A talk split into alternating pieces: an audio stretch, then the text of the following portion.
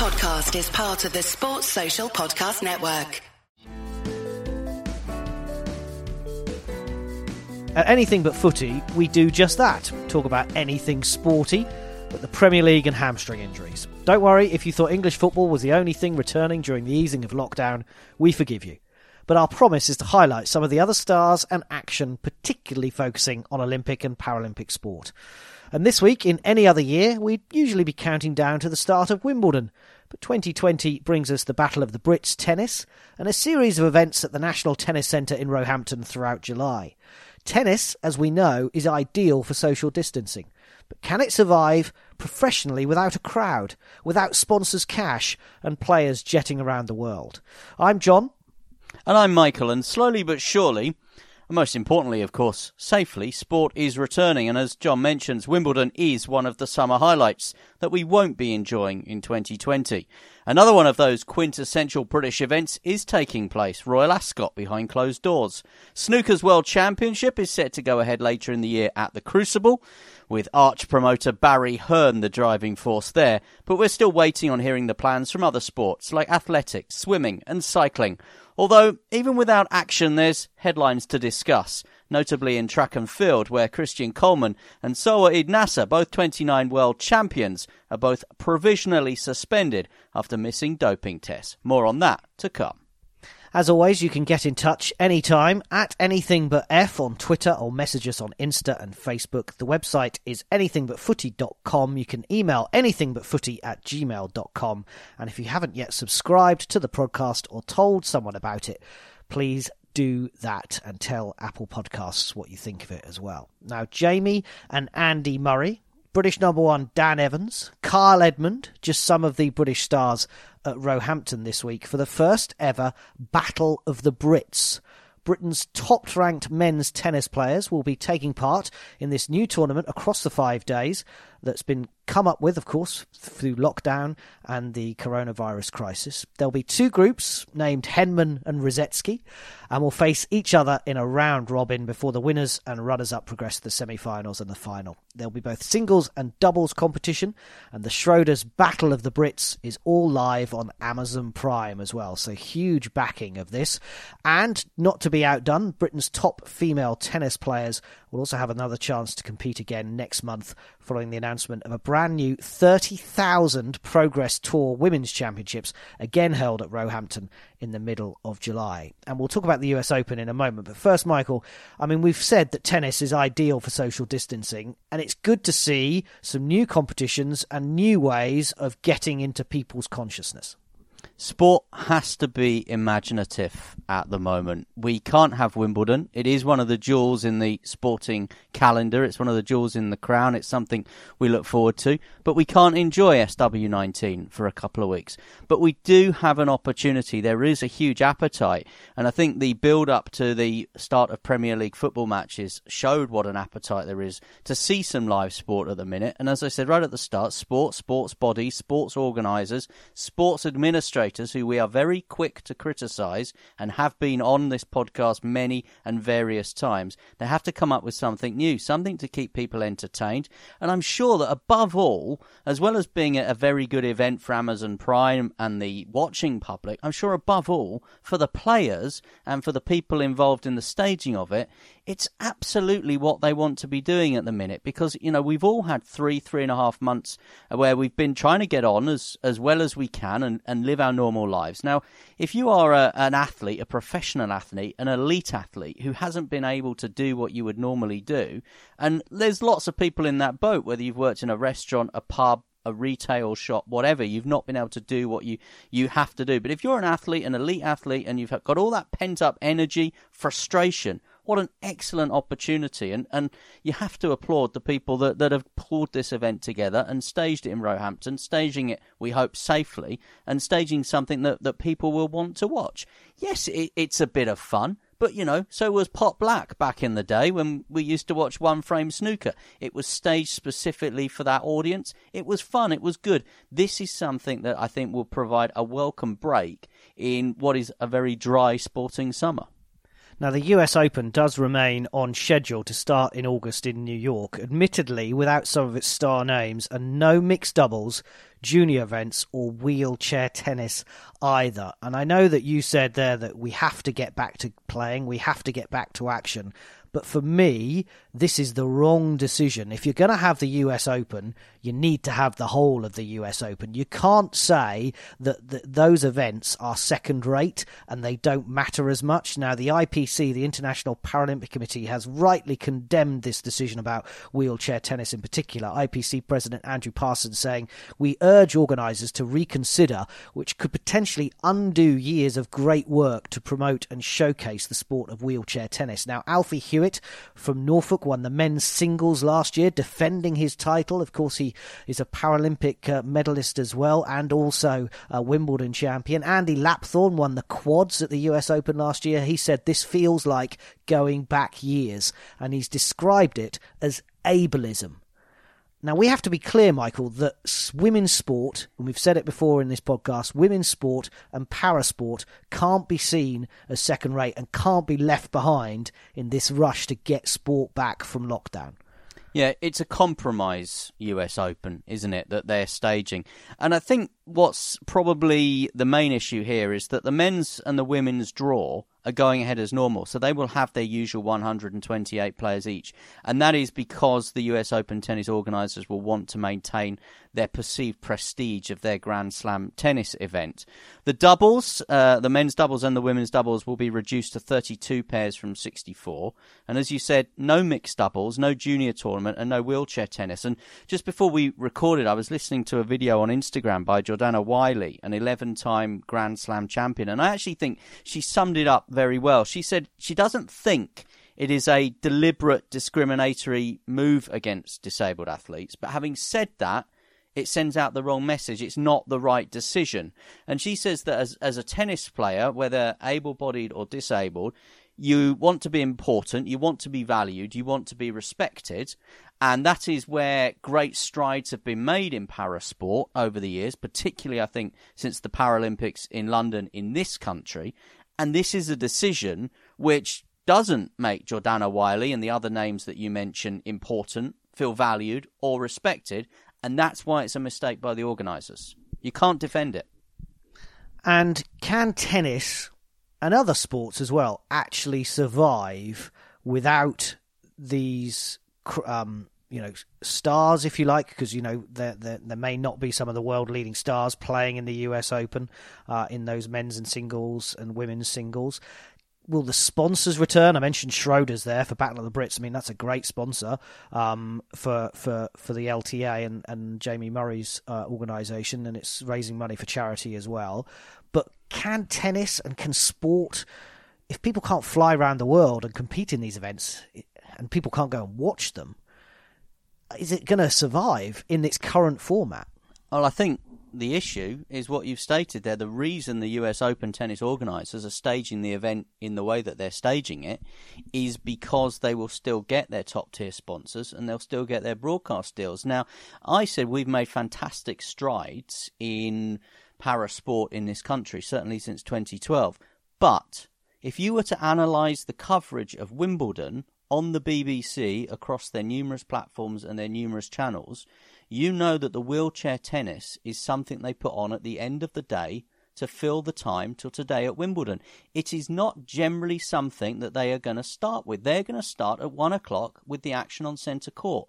And that action on centre court will be Andy Murray, will be Rafa Nadal, will be Novak Djokovic. So we've even got the issue here with Wimbledon that whilst the para disciplines are part of the fabric of the event. For the organisers, for the sponsors, for broadcasters, they're still not for them the main part of the event. Now, we are making changes to try and address that and you know the, the the gap is is is coming together but i still think there's a long way to go and i think that is why the us open tennis organizers have made that decision today And I suppose it's distancing, isn't it, as well? Social distancing. You need to keep the number of people down within a certain area, and, and all those those rules that that come with it. But you are right. There's still things need to be done at Wimbledon. I mean, I've went and watched Alfie Hewett and Gordon Reid play in the in the wheelchair doubles, and they're on some outside court somewhere, and it's the final.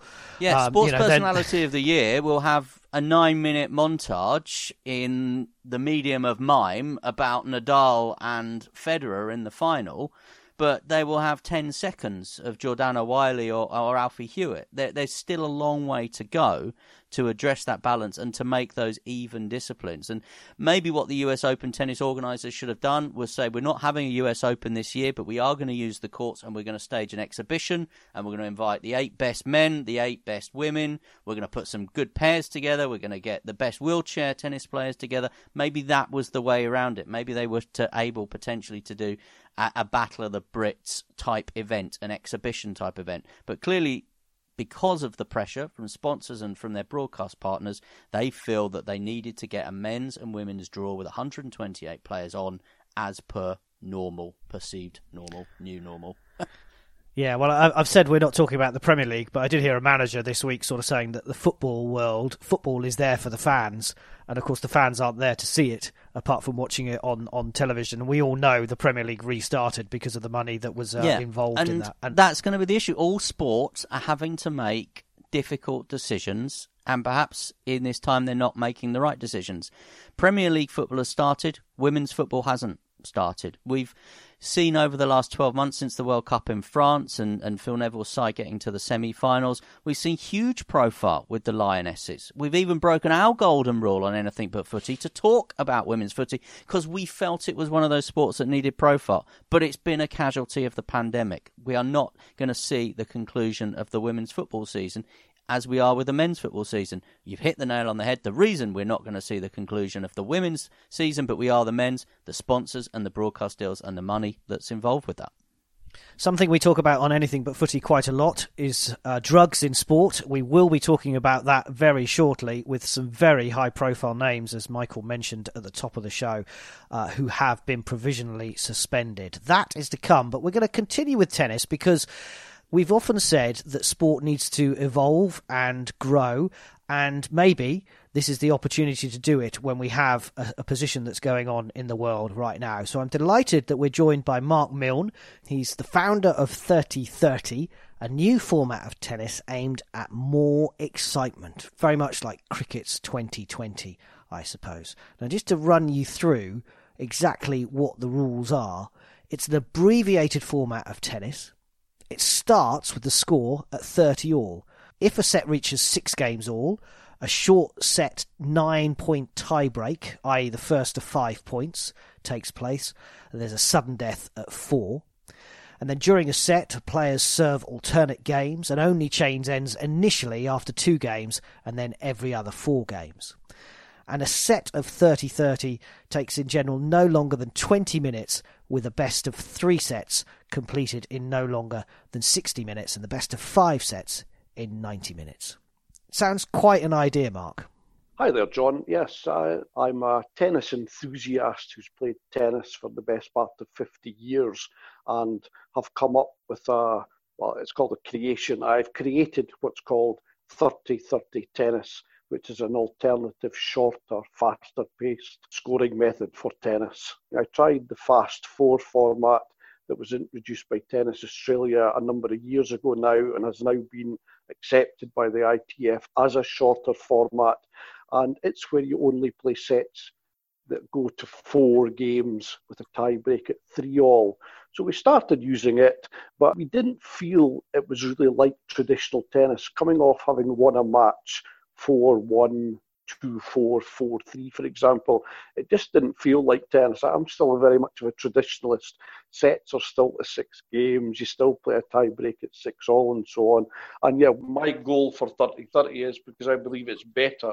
I would like to reapply. I've already applied to the ITF, but I'd like to reapply based on trialing that I've got ongoing are you aiming this, Mark, at the club tennis player? Because from a professional and elite point of view, we all love the epic five setters, don't we? There's a plaque at Wimbledon for Isner and Mahut that took three days to get their match going. So is this aimed at people like you, me, and John who are just having a bit of a knockabout on a Sunday afternoon? I'm, I'm actually a believer that it will work for both club players, amateur players, and professional players. I think there's probably a need. You read a lot in the press just now about the people that are following tennis and even playing tennis are all getting older. The the matches are just lasting a bit too long. It's not everyone now that will sit for three, four, five hours. My, my kids who are now in their twenties have, have never really sat down and watched a full tennis match. You've got to be a real die-hard fan to sit and watch for three, four, five hours and, and many other sports have recognised this as well to, to try and encourage younger people to play or to support or to be fans. They, they are trying alternative, shorter formats. And yes, it, it wouldn't just be for club level. I, I believe it can, you know, there's Patrick Mor- Mouratoglou at the weekend trying something new to try and attract younger people to the game of tennis and, and I think shorter formats is potentially one of the ways to do it. So if you watch uh, matches played by the professionals on television that last an hour or an hour and a half maximum, there's more chance of you getting, I think, the younger generation to get interested. It's not everyone like me who's who's grown up watching best of five sets matches and quite willing to sit and watch three, four, five hours 2020 in cricket. There's three on three basketball, which is making hopefully its Olympic debut in, in Tokyo, assuming that Tokyo 2021 takes place. Have you thought about trying to look at obviously the ITF is the key, but if the Commonwealth Games could have a tennis event which was 30 30 or the youth, the Olympic Youth Games, looking at a different way of, of getting it out there? It's a good point. Uh, people ask me what are my dreams for 3030, and I tell them that in 2032, the Olympic Games, believe it or not, are due to be in Asia, possibly in India. And there's a fair chance that 2020 cricket, I know they're, they're applying to be part of the Olympic movement in 2028 in Los Angeles, but I, I think baseball may, with it being in America, baseball may be just tip, uh, pip them. But I think it would be a no-brainer for them not to have 30-30 in the Olympic Games in 30, uh, 2032 in India. It would be fantastic. So I tell people my dream is that 2020 cricket will be played in India in 2032 and 30-30 cricket uh, tennis will also be played uh, at the same Olympic Games. But my, my main goal really is to get it accepted by the ITF it, it's difficult to get sanctioned events to use the 30-30 format unless it's been officially sanctioned by the ITF. The, the ITF control the rules of tennis, and, and that really is my ultimate goal. If tennis doesn't innovate in the, the ways that you've been describing with either your version or another version of, of short tennis, is, is tennis in trouble as a sport? Could it disappear off the radar in perhaps the same way that, that Test cricket has for a lot of people? I, I do think that everything has to. If you stand still in any in any business, uh, I, am a mechanical engineer uh, to trade. Basically, I, I've worked 30 years in engineering, and if you're a company or business or, or sport and you stand still, you're going to fall behind. Times do change and times do move on. And I do feel tennis potentially, you know, I, I only read online what the figures are. You know, they say the average age people watching and playing is, is growing year on year. And if, if that does continue to happen, yes, tennis could potentially be in trouble. So I think you have to innovate, you have to adapt, and you do have to change with the times. So uh, I wouldn't say no, tennis is going to die if, if nothing's done, but they, they certainly have to look at things and try things to try and encourage youngsters. It's, it's not so easy to get youngsters into. They've got such a big, wide range of sports to look at and so on. And, and tennis matches that we watch on the television, they, they do go on a heck of a long time. You've got to be a real enthusiast to watch them. I so. love it. I love a big late night at Wimbledon watching a big epic five setter, Federer and Nadal. It's it's brilliant, isn't it? It's like poetry. No, but I, I Mark, I, let me pick that up on Michael because I've covered Wimbledon, and I tell you what, the first three or four games of every set, um, you've got the whole crowd disappearing to go and buy strawberries, go and buy more Pimm's, go and buy more champagne. They ain't interested in the first four or five games of a set. Absolutely. It's a very slow burner, tennis, a very slow burner. Whereas with with this 30-30 format, if, if you were to play a best of three sets match, it's going to last between 40 and 60 minutes. And as I say, the game score ticks over quicker. So I think it would grab your attention. It won't have the same build as obviously a five set, five hour match, but it'll be something different. And you, you will sit down and watch the whole match and it'll be over quick enough. It's still a fair test. And the other big advantage is that at the moment, if you go if you to go along to Wimbledon and you're scheduled for a court that's maybe got two men singles and so on, you're only going to see two matches in that day. With a shorter format, you've got the chance to see more than double that. You, you would see twice as many players playing. Okay, the matches are shorter, but you get the opportunity to see more matches. I have an analogy that many sports have varying disciplines within their sport. For example, athletics. Now, athletics on the track, you have long distance races that are 10,000 and 5,000 metres. Now, they take sort of 15 minutes to half an hour terming that a long distance event. They also have middle distance events that are the 800 metres and the 1500 metres. They're anything from sort of one minute, one and a half minutes to four minutes. You also have the sprint events, which are the 100 metres and the 200 metres, which are 10 seconds to 20 seconds. So you've got three different things there a sprint, a middle distance, and a long distance. They all have their own associated superstars. You know, Usain Bolt, 100 metres, Rudisha, the middle distance, Mo Farah, long distance. That is fantastic for the sport of athletics. They have individual guys that are unique to their event you would never see Mo Farah doing the 10,000. You would never see, uh, you, uh, sorry, you would never see Usain Bolt doing the 10,000. You would never see the other way, Mo Farah doing the 100, although I believe he has and he's pretty quick. Tennis can be. I'd like to see that. yeah, I think, I think I have seen him run the 100 and he's bloody quick for a 10,000 metre runner. Like, yeah. but tennis has the same. It has the Grand Slam best of fives, which are two to five hours. It has the ATP and the WTA best of three, which are sort of one hour to maybe two, three hours. And we've now got the short formats like tiebreak tens, fast four, and the ultimate tennis showdown and 30 30. These events could potentially produce a sprint champion in tennis, which could potentially be a younger player. To win a Grand Slam just now, I think you have to have a number of years' experience and stamina built up over years of training to be a potential winner of a Grand Slam. A shorter format could produce its own unique champion, like Nick Kyrgios. He could be fantastic over a short format.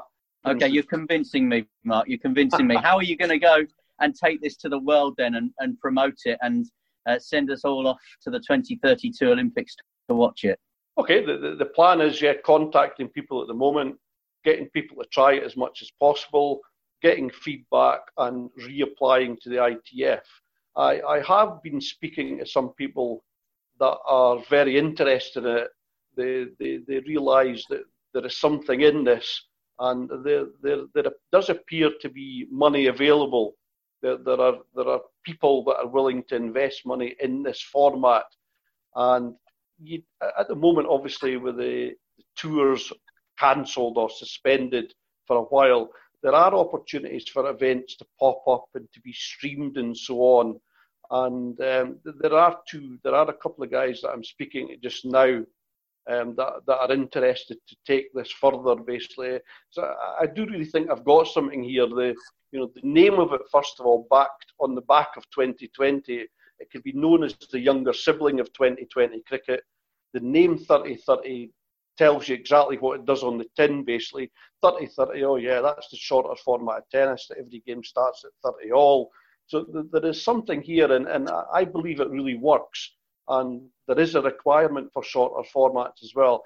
I just need to prove that this format is better than the other three formats that are out there at the moment. And yeah, I, need, I really need the ITF to, to take on board following the trialing I've done I'm not alone now. I've, I've got 270 people plus a, a lot more that you know I've just had a great idea, fantastic idea. This is this is really good. uh, I'm, I now know I'm not alone. At the start, I was a wee bit, oh, is it just me? Am I the only person that thinks this works? Uh, no, there, there are now hundreds of people that are aware of it and have tried it and saying, yeah, this, this really does work. We wish you well, Mark. Before I let you go, I must say I love the name, but I particularly love the way you say it in your accent. Yes, it's 30 30 tennis. So, Michael, just listening to Mark there, he's got the passion. I mean, got the enthusiasm, hasn't he? And and to be fair, there is some real indication there that you should have quicker tennis, quicker tennis matches, and again, making it more relevant and easy for people to watch, whether that is in person, hopefully in the future, or on television. Well, I think it's a mixture that you're looking for, isn't it? And I think that's probably true these days of a lot of sports. So, cricket fans will still want to see Test cricket. Test cricket still only, only in England, though. Whether it's an Ashes and Australia, Test or, or only, in India, only in England and Australia. Well, I would say in India it it would be pretty popular still to go and watch Test match cricket. I think I think 2020. I think 2020 has taken over in certain parts of the world. I think England and Australia are the only places where you sell out Test matches. Well, I think there's a place for Test match cricket, and I'm not the biggest cricket fan, but I think there's there's a place for, for 2020. It's something I understand more. And if we hadn't had the pa- pandemic this summer, we'd have seen the hundred as well, and I would have been interested to see how that would have taken off, especially with test terrestrial TV coverage.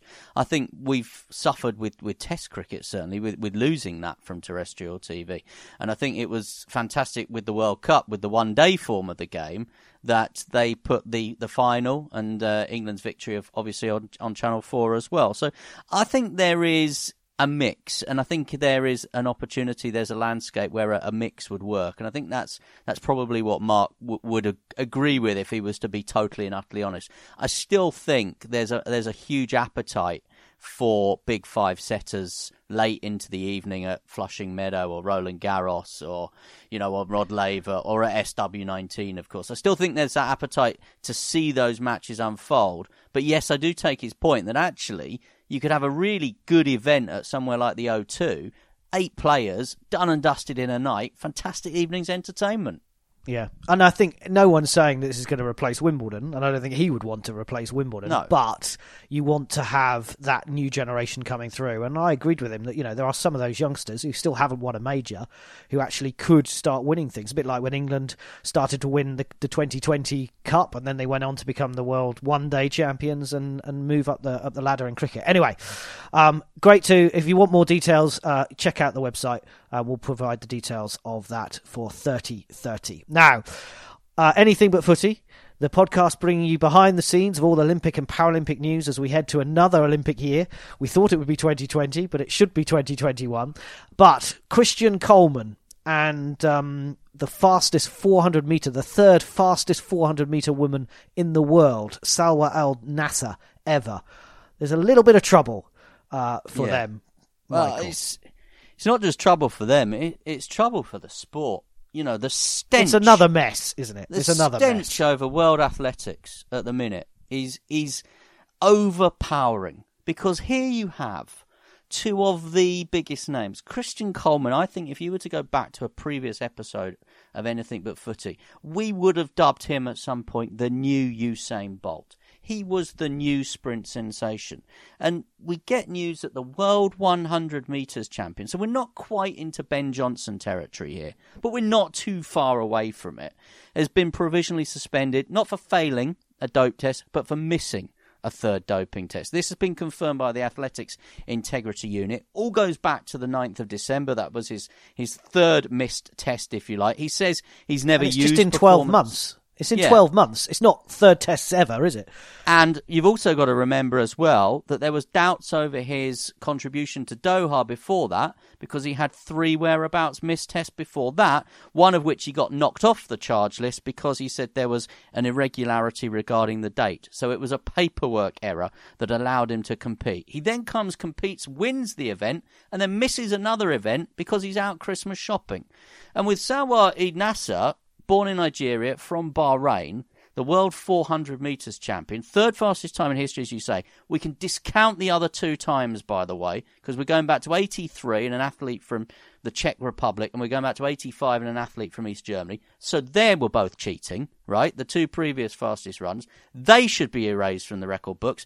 And now it looks like so should this one as well. She's described it as normal and she's missed four tests and was still allowed to compete in Doha. The stench over the world of athletics at the minute, with these two, two of the biggest world names, seemingly just feeling that they can just miss these tests and it's not really a big issue. I've been reading today that Coleman says I can do a deal and still compete at the Olympics. That is outrageous. If he gets a deal to compete at the Olympics, then the whole shebang, the whole show should just be called off and I, I totally agree with you. I can't believe that these two, who were gold medalists in Doha, and we were praising and saying what an amazing performance. I think we all were a bit kind of where did Naser come from? Uh, literally out from outer space. I think surely but... Miller-Uibo was thinking that when you, look at was. her face now. Yeah, and she, of course, was the, the gold medal favourite in that 400 metres. What I thought was interesting is we talked about, you know, that with the whole coronavirus thing going on, it's having a huge impact on testing uh, going into another Olympic year. But all these happened before the outbreak, before the lockdown. So there's no, you know, there's there's no, there's no even issue with with well, you know, can't get testers there or whatever. This was a guy, as you say, with Christian, Christian Coleman. He'd already nearly missed the Doha World Championships. He'd already had two missed tests, and he decides to go Christmas shopping, and then he gets annoyed that the tester didn't call him from Which his front they door. don't have to do. That's not no, in the rules. They don't. Uh, no, exactly. So, and as you, you say, he's he, he now says he wants a deal, which I think is is, yeah. is scary. Now, James Ellington, who is a British sprinter, um, was injured awfully in a motorbike crash in 2017. Uh, said on Twitter, "Look, there is no excuse. I am still," he says, "on anti-doping whereabouts. I still fill in my whereabouts, still get tested, and I've been out of action since 2017. I currently have no sponsors, no team, and no income from this sport. He's got no excuse. Big sponsors, professional team." and big money. Yeah, and I think well, Eilidh Doyle said it fantastically on Twitter. She said she was filling her whereabouts even when she was in hospital for three days having a baby. I mean, I would have liked to have seen what would have happened if the testers had turned up when she was in labour. Having said everything that I've said, and I stand by what I said and the words that I had about Naser and Coleman, if I was to put the case for the defence, I would refer you to Mark Cavendish's autobiography. Because there's a section in Mark Cavendish, the cyclist, autobiography, and he said that he had a friend who used to sort of be in charge of his affairs, if you like, and would file his whereabouts things. And Cavendish then one day decided he would check and just double check and make sure that these were all being filed. And he found out his friend wasn't filing them. So it was only more by luck than judgment that Mark Cavendish didn't fall into this same trap of missing three tests. So whilst Christian Coleman does have big sponsors and is high profile, the likes of Naser and Coleman as a Bahrainian athlete and a, and a US track and field athlete they are not surrounded by huge entourages. They do not carry with them a huge staff. So I do have a slight a slight bit of sympathy that they are still meant to be doing these things themselves, but if you look at the reaction from Eilidh Doyle, Holly Bradshaw, Jazmin Sawyers, Tom Bosworth, that are not earning probably the money that Christian Coleman is, they've got no sympathy for him on Twitter because they're all responsible for filling their own forms out and making sure that the testers know where they are for one hour every day, which is the rules. But that my, is the case for the defence. My issue with it, with that, is if you are an athlete, that is your profession. That is yep. your job, and it's what, your livelihood. What, it's your livelihood. So if you don't fill in your own form and tell people where you are, or you ask your mate to do it, then you are potentially risking you losing out. You know what the punishment is? It's a, it's a two-year ban. That's the that's the, the the minimum that you will get, and you are risking your livelihood and your reputation. And it's a bit like me saying to you, Michael, right? I want you to go and cover um, the Leeds Triathlon, and you just turning up going. Well, well, who's competing today? I've done no research. I mean, and and you know, you've got to make sure that you are responsible for what you do and I think that is the key for these athletes. It is an individual sport, and individually you have to fill in this whereabouts. And when you stop being an athlete, you won't have to do it anymore. Yeah, exactly right. You're listening to Anything But Footy, the Olympic and Paralympic sport podcast. Don't forget, you can find us online at our website. Send us a message there, anythingbutfooty.com. You can find us on social media as well, on Twitter at anythingbutf, on Facebook, on Instagram, and also on YouTube. Now, we'll stay with athletics for the moment because British athletics is facing what I would describe as a bit of a crossroads. They've announced recently they are recruiting for a performance director and a Olympic head coach. They are undergoing a massive culture change in the organisation, and the delay of the Olympics and the Paralympics to 2021 means that the temporary plan that they had put in place just to see them through the summer of 2020, I don't think is now fit for purpose. They've got a new chief exec, Joanna Coates, who's arrived at an organisation which is reeling from a uh, independent review which has heavily criticised them on many and various levels. It's an organisation that has some restructuring ahead of it. It faces funding issues with UK sport funding until March 21 as it stands at the minute running out. They've lost the anniversary games, which is a big way of them earning revenue as well. So I think actually from British athletics, this is a confident step by them. This is this is Joanna Coates and the organisation saying, look, we've made some mistakes in the past. We were trying to muddle through uh, following the departure of the late Neil Black as performance director. We were going to try and get a team and get them as best as we could to Tokyo. But now with that year delay, they can do it right and appoint what we hope will be the two right people to lead that squad. And it will be a squad of 70 or 80 athletes probably at the Olympics and more in the Paralympics. And what I like as well is that it ties in with the whole way that they run the para program. So Paula Dunn is the head coach of the para uh, world class team, and now they will have a head coach for the Olympics as well. So that kind of all makes sense. Um, and uh, you can apply if you so wish uh, until July, July the twelfth. Um, watch out for it, Joanna. Michael is coming. Uh, I, think, I, was just going to say, I just think if, if they'd stuck with the, the temporary plan and the Olympics had gone ahead in, in 2020, they were basically going there on a bit of a wing and a prayer that, that Dina Asher Smith and Katarina Johnson Thompson might win a medal. They were keeping their fingers crossed for Adam Gemili that he might finally get on a podium. They were just praying they could get maybe two or three batons around and then hoping for a surprise package of Jemma Reekie, as Sophie Hitchon was possibly in Rio. That's what I think the plan was, and then they would get somewhere close to their target, and then they would look to reset. But I think this year delay, what it means now is that they can reset properly.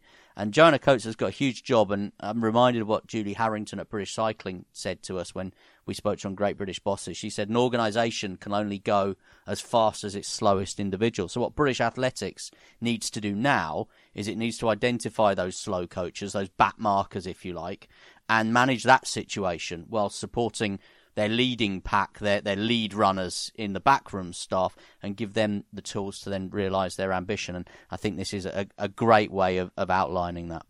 I think Mark Woods told us in our last podcast, uh, talking about working in lockdown, and he's obviously a big British athletics coverer as a, as a journalist, and he said you can't waste time. No. You know, she she couldn't come in and go, well, we're in the middle of lockdown, I can't really do anything, I'm just going to sit on my hands. She had to. You can't waste time because, as you rightly say, the Olympics is now a year away. As soon as that's finished, you're then into the Worlds, the Commonwealth, Commonwealth. the Europeans, the next year. And then I'm, you're only two years away from the next Olympics. I'm convinced there's good people at British Athletics, and I'm hopeful that now they've got that right person in charge, where there has previously been various power vacuums, that these key appointments can harness those good people and take their organisation in the right way and forward. Because potentially we've got a terrific two or three years of athletics to come, and we need British athletics to be in good shape because it's reflective on the whole rest of the program when you look at Olympic, Paralympic Games, and Commonwealth Games. Talking of good people, we mentioned that the delay of Tokyo would cause some questions for athletes. Now, of course, it being a year later, and reigning Paralympic double world and double Commonwealth champion Sophie Thornhill, the cyclist, has decided at the ripe old age of 24 that it's time to retire and focus on her education. The tandem sprint and kilo champion has been dominant since bursting onto the scene seven years ago, aged just 17, but she'll now begin studying history at the Manchester Metropolitan University in September. And she said, My plan was always to retire after Tokyo, so when the dates changed, I had a really difficult decision to make.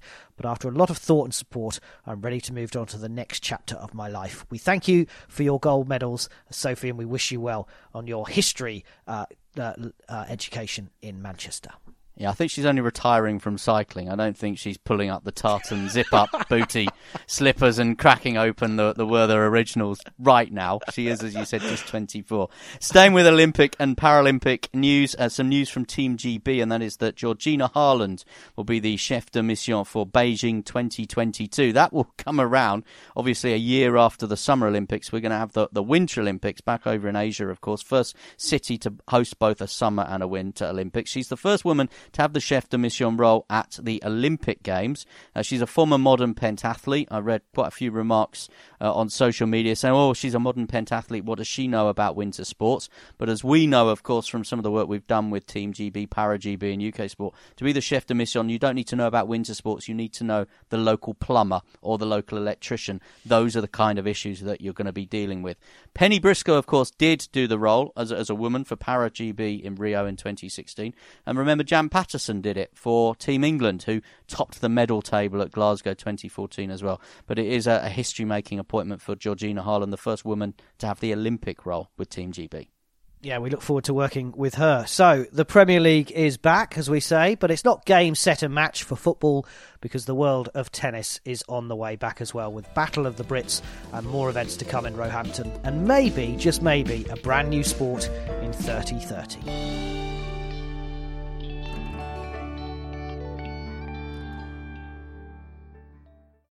Sports Social Podcast Network.